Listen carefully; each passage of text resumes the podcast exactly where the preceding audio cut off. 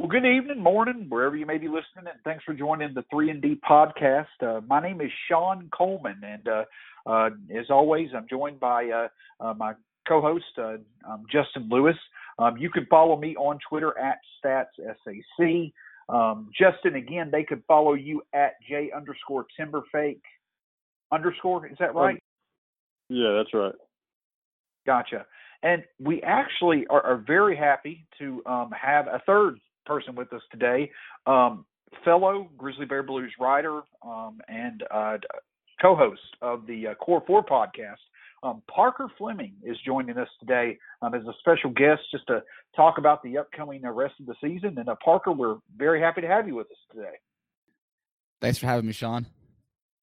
All right.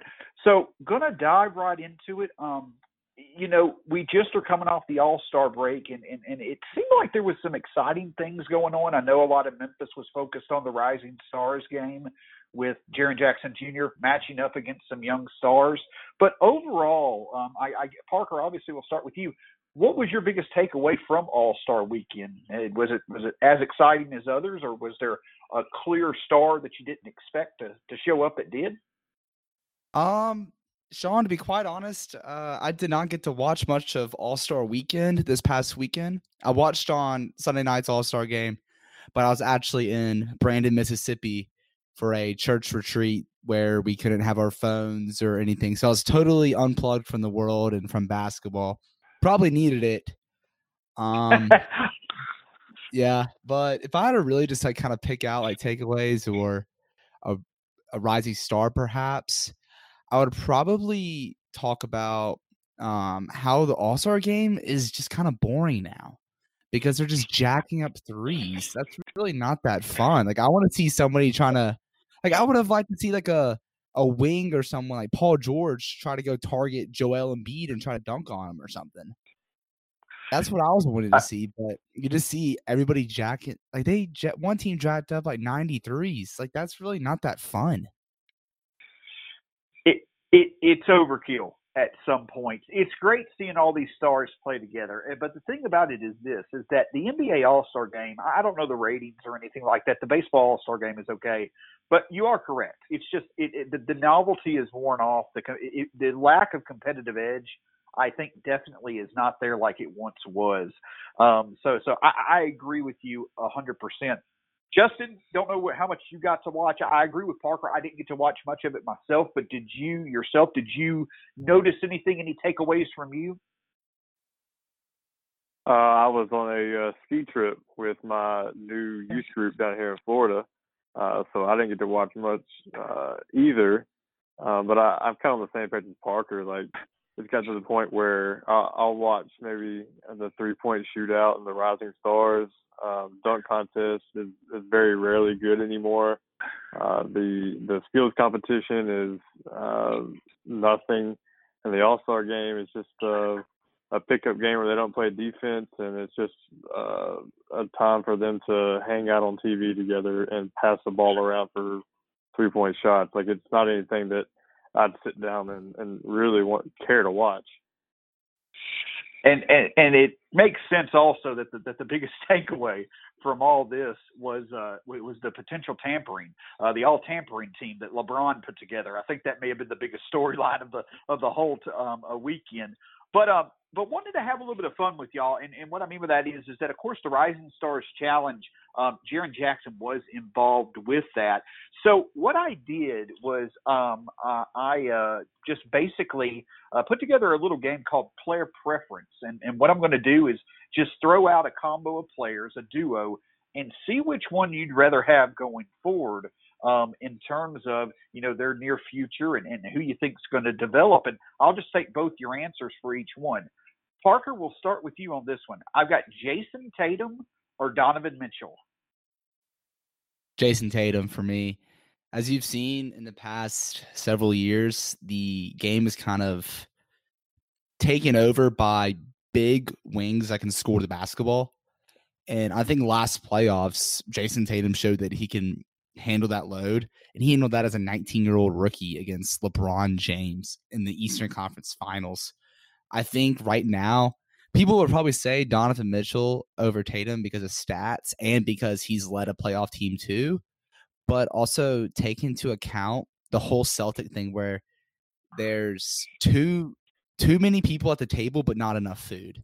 I think if we're in a situation, maybe the New Orleans loss against Anthony Davis, you might really see Jayson Tatum blossom into that potential superstar that many of us expect him to be. Justin, what about you?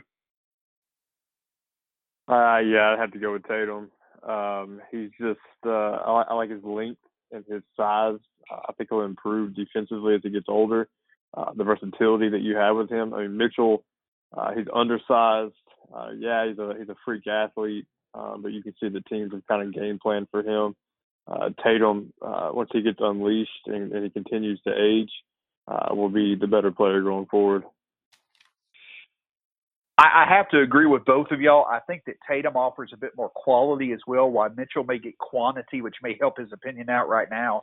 But I agree with the length. If he could, if if he gets the intelligence that he needs on defense, I think Tatum definitely is a multiple All NBA player um, in his time. Um, Justin, I'll start with you on this one. De'Aaron Fox or Trae Young? Oh man, uh, I think I'm gonna take Fox. Um, I like his his size and his athleticism. Um, I mean, that speed is unreal, and he's he's shown that he can develop a shot. Um, he's a, he's significantly improved on that from his rookie year, um, and I, I think he has some potential on the defensive end. Whereas I, I'm not sure Trae's really ever going to be able to guard anybody in the NBA. Yeah, he's a he's probably a better playmaker, uh, but for a for a if I'm building a team, I'm building it with Fox. Parker? This is tough because I'm a huge fan of both players. And honestly, if any point guard drafted in the past five years, if you had to give a top three, it's probably Fox, Young, and and um, D'Angelo Russell. Um, I'm gonna put it this way: I think uh, Trae Young is gonna be the more exciting player between the two of them, but also because also for one, the Hawks are trying to create this Warriors light, which that might come across as a weird flex, but I think in the process they might become a team similar to the seven seconds or less Phoenix Suns, because in addition to that Curry like three point shooting that he has shown both in college and in the NBA, he's also an amazing playmaker, probably one of the better passers of the past decade to come through the draft. But I think if you're trying to win a title and win tough playoff games, I think De'Aaron Fox is your guy. And I'm I'm a championships only kind of guy, so I got to go with Fox over here.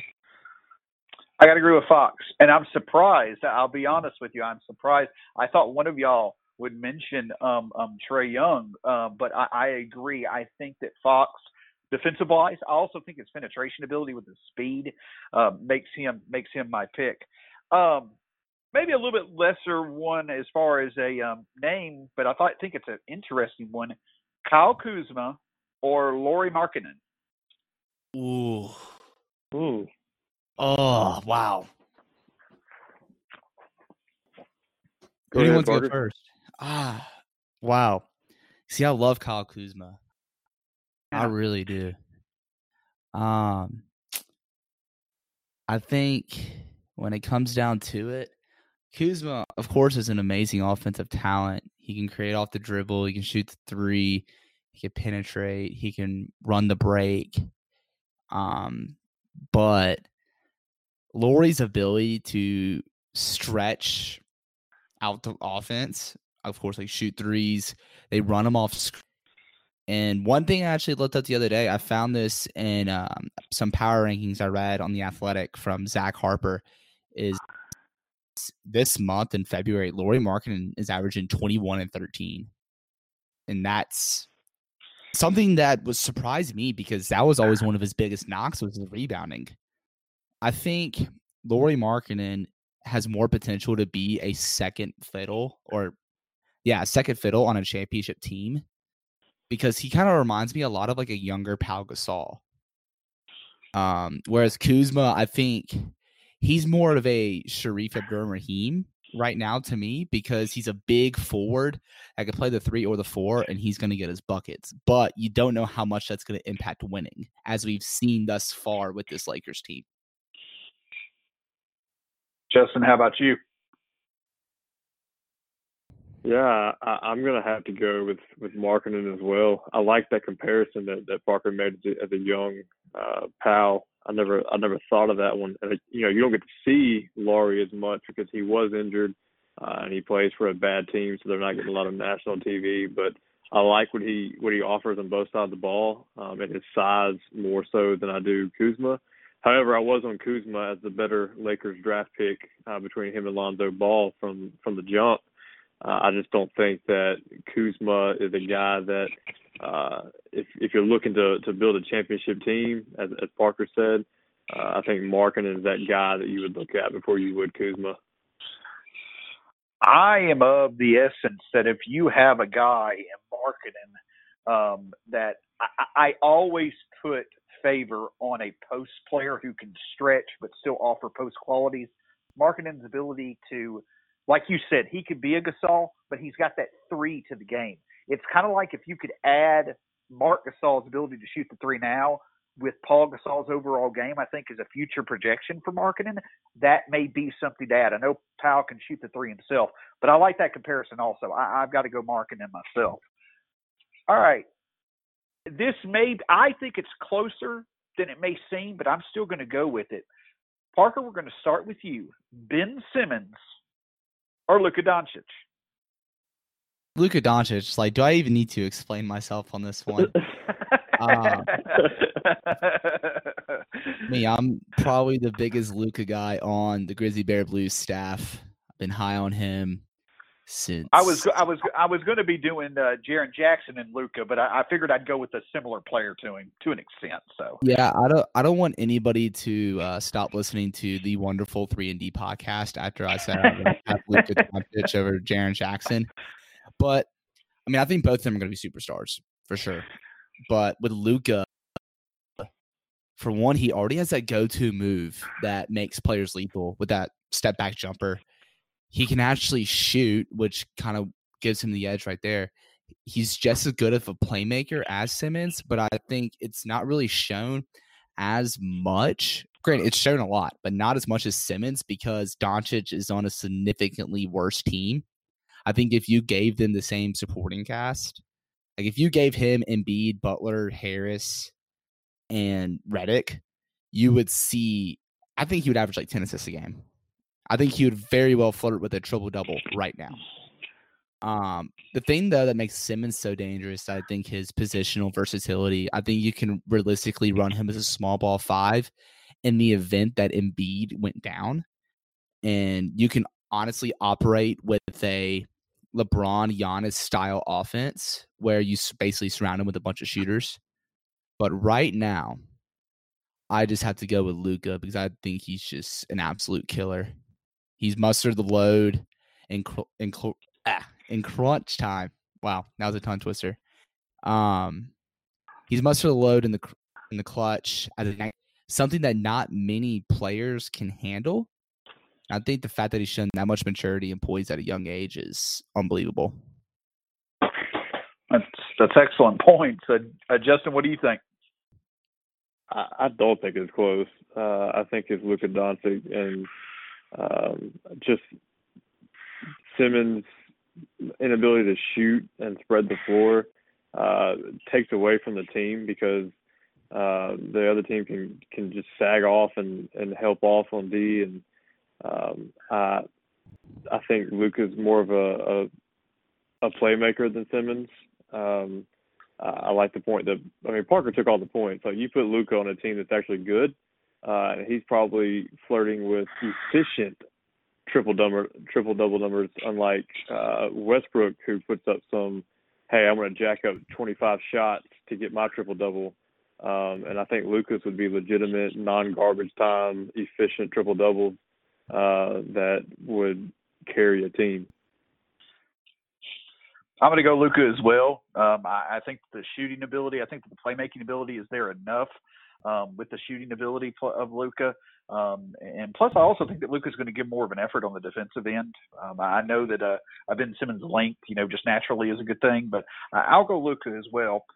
All right, so I, I, I, I think I know the answer to this, but I'm, I'm just going to go with it to end these um, the player preference duo toss up. Jaren Jackson Jr. or DeAndre Ayton. Oh man, you want me to go first on this one? Whoever wants yeah, to go first, you're more than welcome to. All right. So I've had this conversation with plenty of people about DeAndre Ayton, more notably uh, Connor Dunning from the Eric Hasseltine show, and even Chris Vernon. I don't think Ayton is going to impact winning that much. Um, I mm-hmm. think he's an exceptional talent who's going to put up good stats, but I think he's going to be about like a Boogie Cousins to where if he's the guy on the team, he's not going to help you win games. I mean, actually, kind of reminds me of Karl-Anthony Towns right now.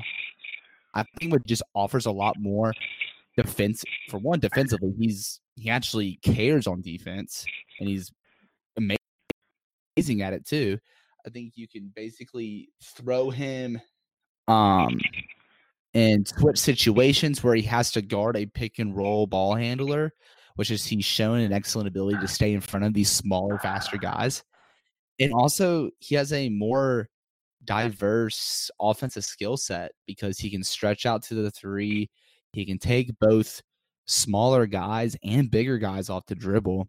He has an exceptional post game already as a rookie, something that we didn't expect. Even Ayton has an amazing post game. But I I just want to roll with Jaren Jackson right here. I don't even think if hot take right here, if we did a redraft right now of this 2018 draft, I don't think DeAndre Ayton's in the top four. I think that's, that is a that is a hot take. That, that's fair enough. But w- would Huerter be up there for you, Kevin Huerter? Oh no, my top five okay. would be Doncic, Jackson, Young, Bagley, and Ayton. Fair enough. Okay. Justin Ayton or Jaren Jackson for you? Uh, yeah. So Parker stole my my Karl-Anthony Towns take there. Um, that's because that's who I was thinking of. Just if he's the guy, he's the best player on the team. I, I don't think Ayton's the guy that's going to win you many games. It doesn't help that he's in Phoenix, which has developed an absolutely terrible losing culture. Um, as long as he is there, I don't think he'll develop into what he could possibly be. But I don't think Ayton's too far off from being uh, what he could be. Um, I think he's he's close to uh, the player that he's going to be for his career. Whereas Jaren has some uh, some parts of his game he can still unlock and still learn and, and grow. Um, and I just like the idea of Jaren's versatility a little bit more than than Ayton's and uh, his footwork uh, I drooled over in the uh, scouting part of the season before the draft. Just his ability when he was switched on the guard to be able to guard somebody like that out on the perimeter. Uh, and if and as a coach, I've always been a defensive coach, so when I look at at, at Jaren, it, it makes it an easy choice for me that I'm taking uh, Triple J. And I'm going to agree with both of y'all. I, I think again, uh, Ayton offers a high floor. Um, he, he he he offers that that that double double machine each night, but there is a limitation as far as his mobility on defense. And I also think that uh, Jaren Jackson Jr.'s ability to stretch, like Parker said, and the defensive. I think there's a significant difference in defensive ability. I'll take JJJ. I was going to compare Ayton with Karl-Anthony Towns at a sixth option of comparing JJJ with John Collins but I was like, let's keep it at five. So, but I, cool that we're on the same wavelength there. So, Parker, last week we talked about, you know, we got spent about 20 minutes here talking about the Grizzlies. Last week, Justin brought up some great points that I believe he had discussed with you, and it was all about conveying the tick. That's that's what we know is the Grizzlies' goal. A couple of things you mentioned on Twitter: 23rd toughest schedule the rest of this season for the Grizzlies. 33 wins has been a magic number over the past few years, and it looks like we're going to have to play 500 basketball. You are an advocate for the for the term positionless basketball. You don't have positions on the court. I think the Grizzlies roster may be closer to that now than it was. Do you think that plays a part in potentially helping us convey the pick? And where do you see the Grizzlies roster as far as us being able to convey the pick? Oh, I absolutely think they can convey the pick this year because you can make an argument that even with Marc Gasol on the roster on opening night, that this team currently is better and deeper than it is on opening night. One thing that you mentioned with this positionless basketball stuff is the fact that we can do it now. And one area in which that's important is the usage of three guard lineups. Which before, if you were using a three guard lineup, you're tossing out Mike Conley, Jevon Carter, and Shelvin Mack, which is basically kind of because I mean, Jevon Carter, he's a dog defensively, but offensively, he's struggled immensely so far. But that's him. And we at that and emotional damage that Shelvin Mack brought us. But now you can trot out there Mike Conley, Avery Bradley, DeLon Wright. Three above average defenders, one that's kind of borderline elite. And on top of that, you can throw in at the four, such as a Justin Holiday or uh, Bruno Caboclo or Kyle Anderson. If turns, you can throw in Jonas at the five. And all of a sudden, you have a very versatile lineup that can kind of switch on everything. So I really like that in the aspect and one reason why I'm big on why I think they can convey the pick is because some teams behind them aren't and they first coming along coming forward. Uh, as I can see on Tankathon right now, Minnesota, uh, their strength of schedule right now is 54%. Um, and then, and I think they're not that good. They've had a lot of injuries. They have a very young coach. Karl-Anthony Towns is their best player with uh Derrick Rose as their second best player. Derrick Rose, Andrew Wiggins. They have Robert Covington, but he's been hurt. So I think Minnesota can fall ahead of the Grizzlies in the reverse rankings. Uh, New Orleans has a 500 strength of schedule left, but their situation right now is a train wreck because of Anthony Davis. We have them fall ahead of us. I think one of these Eastern Conference teams, such as um, Detroit, Orlando, maybe Miami. I Miami also has a five, uh, 52% strength of schedule, and I don't think they're great. The Grizzlies have a 48.8% strength strength of schedule. Obviously, it's not ideal, but I I believe they can do it. I mean, why not? The schedule uh, that you bring up, I, think, is very important because you, w- what you see teams looking at right now, a week or two weeks from now, could be completely different. You mentioned like Minnesota, teams such as that, they may have you know last gas playoff hopes alive, but you know eventually they're going to have to realize that just like the Grizzlies, the future is there to focus on as well. So I think that's an excellent point. Justin, we talked about last week. We talked about Jonas Valanciunas. We talked about DeLon Wright. We touched on Avery Bradley. Obviously, we know that this team is going to be carried by Mike Conley and Jaren Jackson Jr. Those are your two big players right now. Bradley, Wright, Valanciunas, yes, you know th- those are players to consider as well. But besides Jackson Jr. and Conley, one or two players who you think really needs to step up, or or their development, them becoming a key guy. That's what it's going to take for us to convey the pick. Who comes to mind? One or two guys right now on the roster that that really need to step up and support Jackson Jr. and Conley? Yeah, I, I don't think that um, Jonas really has to step up for us to convey. I think if he just keeps giving us what he's given us as he's coming back from his in- injury, it's going to make it easy. That dude is an absolute beast. Um, and I think he was just underused or used incorrectly in Toronto when you've got uh, Kawhi and, and Kyle Lowry and they were running a Ibaka out there as a starter. Um, he has just come out uh, just on fire for us. And if he keeps playing at that level, rebounding the way that he does, um, that's going to be huge. Um, I don't expect Bradley to shoot the way he did the other night when he set a career high in points, but if he can give us half of that each night. Um, kind of returning to maybe Detroit, uh, Avery Bradley. I don't know if we'll ever get Boston Avery Bradley uh, again, but uh, like a Detroit version of him. Um, that that would help. Um, and CJ Miles, like I said in the, in the last episode, is that guy we've been looking for off the bench that can shoot. And if he just comes off and and knocks down two or three threes a game, that'd be great. Uh, but a player that I think development wise that can help us convey is if we keep running out Ivan Rabb to get some minutes and he continues to produce the way that he has. Now obviously there's gonna be nights where he the the the youth comes out and he struggles, but he has looked really well uh, leading into the break, and if he continues to play at that level, I think the Grizzlies uh, convey without problem. And that's something that I had mentioned on, on the last episode was that you know if you look at each game as a 48 minute time time frame, for 40 minutes, if you can have a consistent rebounding presence in Valanciunas or Rabb, it's great. If you could have shooting presences, I think a big guy, if he can keep playing in the few games that he did before the break, that could help us out. Is Justin Holiday. He shoots. Avery Bradley shoots. You've now got these weaknesses that are always there for the Grizzlies that are in better places. So I, I really think it, it, makes some sense.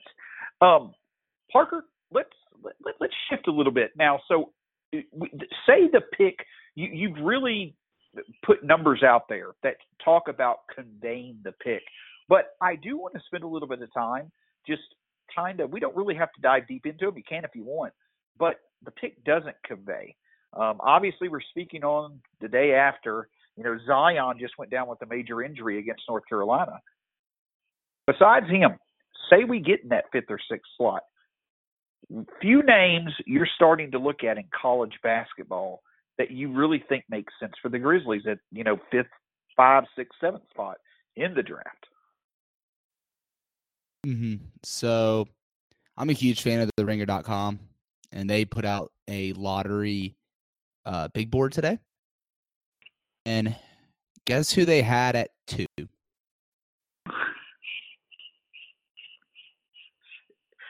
So, so I saw the article myself, and and I will be honest with you, I was more frustrated to see this than anything because he keeps moving up the board, and I think that he would be good. I believe we're talking about Jarrett Culver from Texas Tech. Is that right? Mm-hmm. Yep, that's who I'm talking about. I and he's actually listed on Tankathon for the Grizzlies at six.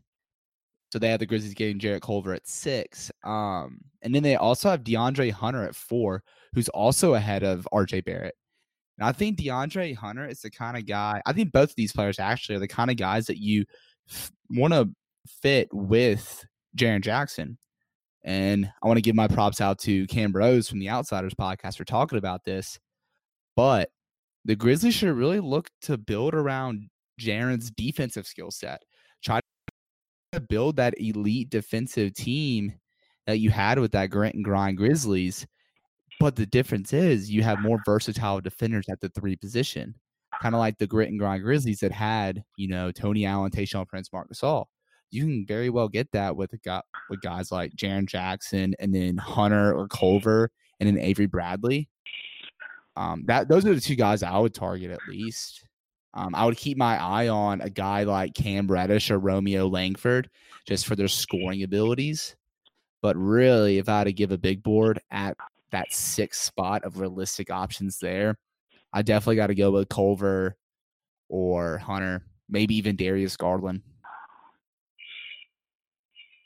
Justin, um, obviously, the the three and D um, a scenario. I agree with Parker completely you can get that guy who you can put on the perimeter with uh, with Conley if he's here, or with it, it, Kyle Anderson, who we know will be here, and you compare put put that third guy with Anderson and Jackson. That's a heck of a defensive trio to start with, plus the added offensive value of a three pointer. What are your thoughts? Similar to Parker in terms of the three and D type guys who are out there, or do you have somebody else that's on your mind that that that, that you might not necessarily reach for, but you may think have more potential? Yeah, um, if it gets crazy and somebody like Reddish or uh, um, R.J. Barrett fall, I, I think we've got to get to take that chance because we we are desperate for a guy that can create his own shot or or knock down shots at a at a high rate, um, and those guys have the potential to do that. but realistically, from that six to eight spot in the draft, I, I think the number one guy on the board is R.J. Hunter. Um, uh, that, that, no, DeAndre Hunter, not R.J. Hunter. Um, and just his Kawhi body comparison is just uh, that's that's enough for me to get excited. But he he plays from a defensive system in Virginia, uh, and he and he can knock down the three ball. Uh, so he he's a guy to watch, like Parker said. Um, and I, I've not watched a lot of Jarrett Culver, um, so I'm not I can't speak on him, but I have been high and preaching on Darius Garland uh, for the longest, um, even though he's been injured this year. Uh, he is a five star guy. Uh, he's a, a bigger point guard. Uh, and that, that's kind of what the NBA is moving towards these these point guards that are uh, six four, six five, and uh, if if the plan is to move Conley uh, in the draft or in the off season, uh, you, and you're not getting a point guard in return, then Garland's a good place to look. But if you keep Conley, um, and he's got a couple years on his contract, and he trains up Garland to be the point guard of the future. Uh, so I do like taking a chance, and I do say chance because Garland's had a knee injury and uh, hasn't played, so we hasn't really seen him. But I, I think he could be somebody that's overlooked because of an injury, injury and be a, a good pickup between six and eight. Um, I don't want anything to do with uh, Rui from Gonzaga. Um, Gonzaga players outside of Domantas Sabonis, I've never seen translate into the NBA. Uh, they're kind of system players, and, and I think that he would fall into that and, and be a system guy. Um, but uh, Hunter and, and Garland are, are my two guys I'm watching. I'm just going to throw a scenario out there. I think that if the Grizzlies have a pick around six or eight, they're six, seven, or eight, they're going to pick a player. But you know, Parker, you're looking at Tankathon. I'm doing the same thing right now. Did you notice that Boston right now Grizzlies are in the sixth spot? But did you notice that mm-hmm. Boston right now has three other first round picks? Mm-hmm. I did. If Boston comes to us with multiple first rounders, I know about dropping from six to fourteen to eighteen, but it almost intrigues me to think about that. Like, could trading back make sense if like a Barrett or a Reddish fall back? I probably at the end of the day would pick the player, especially if those guys were there. But that's at least another intriguing thought. We're all talking about conveying the pick to Boston. But what if we get the pick and then we wind up trading with Boston to get multiple first rounders?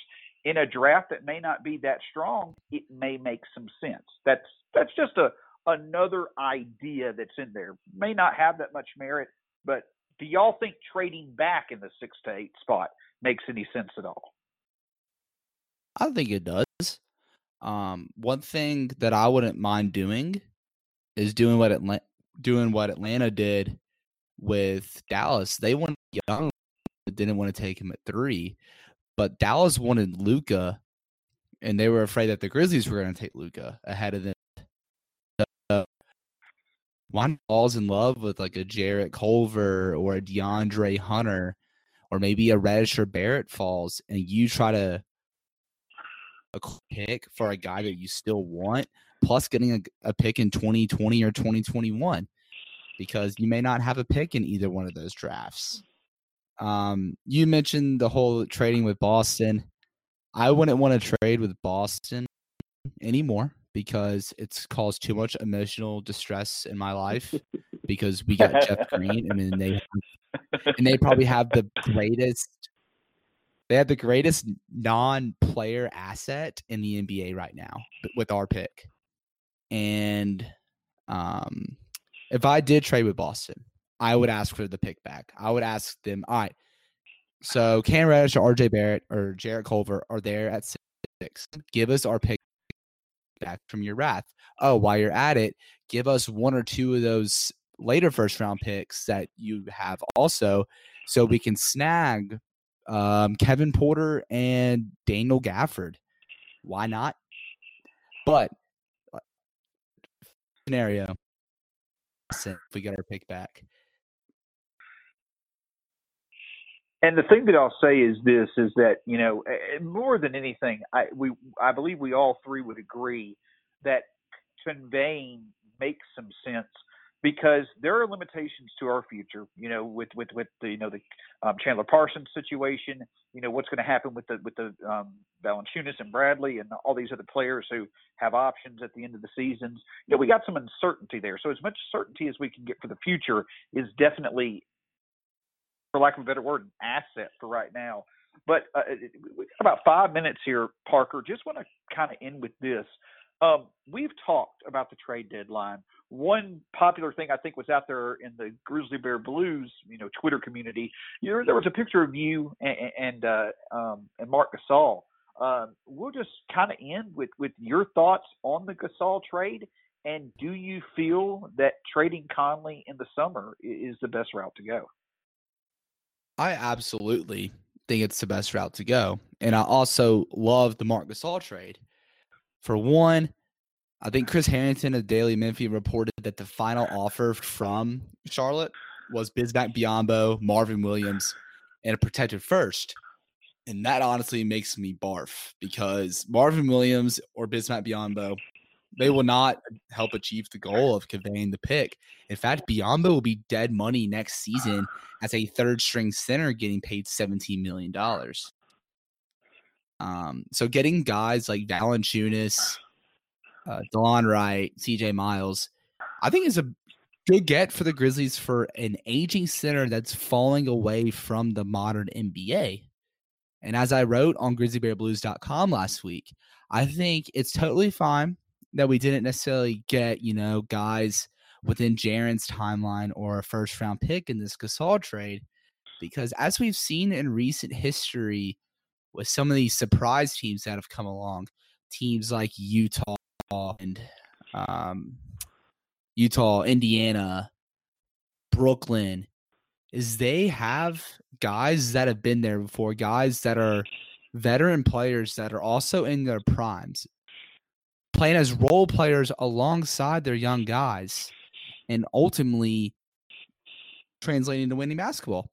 And I think if you can get Jaren Jackson around guys like Kyle Anderson, Jonas Valanciunas, Avery Bradley, Delon Wright, Dillon Brooks when he returns healthy, and then maybe Ivan Rabb, or Jevon Carter emerges too. That's already a good foundation to stay competitive without just bottoming out.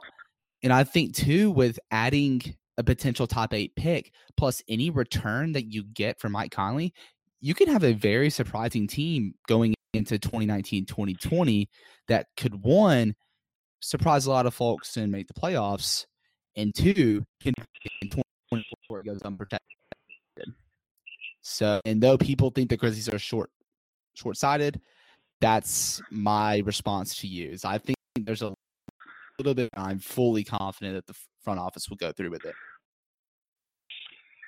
and Justin, on that same end, um, if we were to trade Conley, would your focus? I know that this draft is weaker than most, uh, or it, it, this draft is weaker than supposedly the 2020 or the 2021 draft.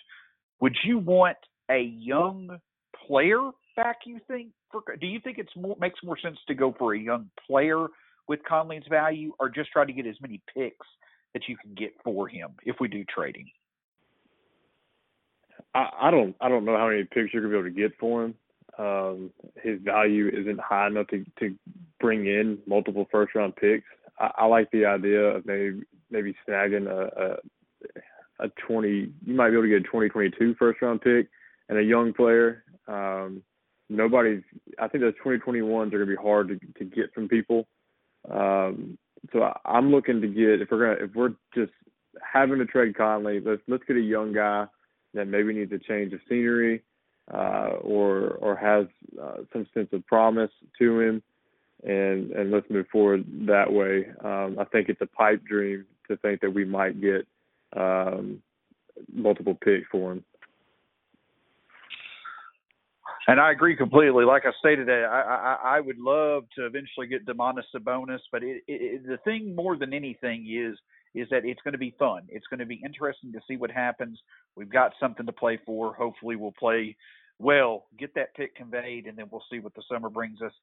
Parker, we can't thank you enough. We're wrapping up here with the 3 and D podcast this week. Um, uh, Parker, just real quickly, um, Core Four podcast coming up soon. Uh, looking forward to hearing you and Nathan Chester soon, bud. But again, can't thank you enough for joining us, man. Thanks for having me, Sean and Justin. It's been a good one. All right. Justin, as always, bud, have a great uh, week, and uh, we will see you next week uh, when we talk a little bit about uh, the, the Grizzlies' uh, start to the uh, second half of the season. Thanks for joining us, and have a great weekend.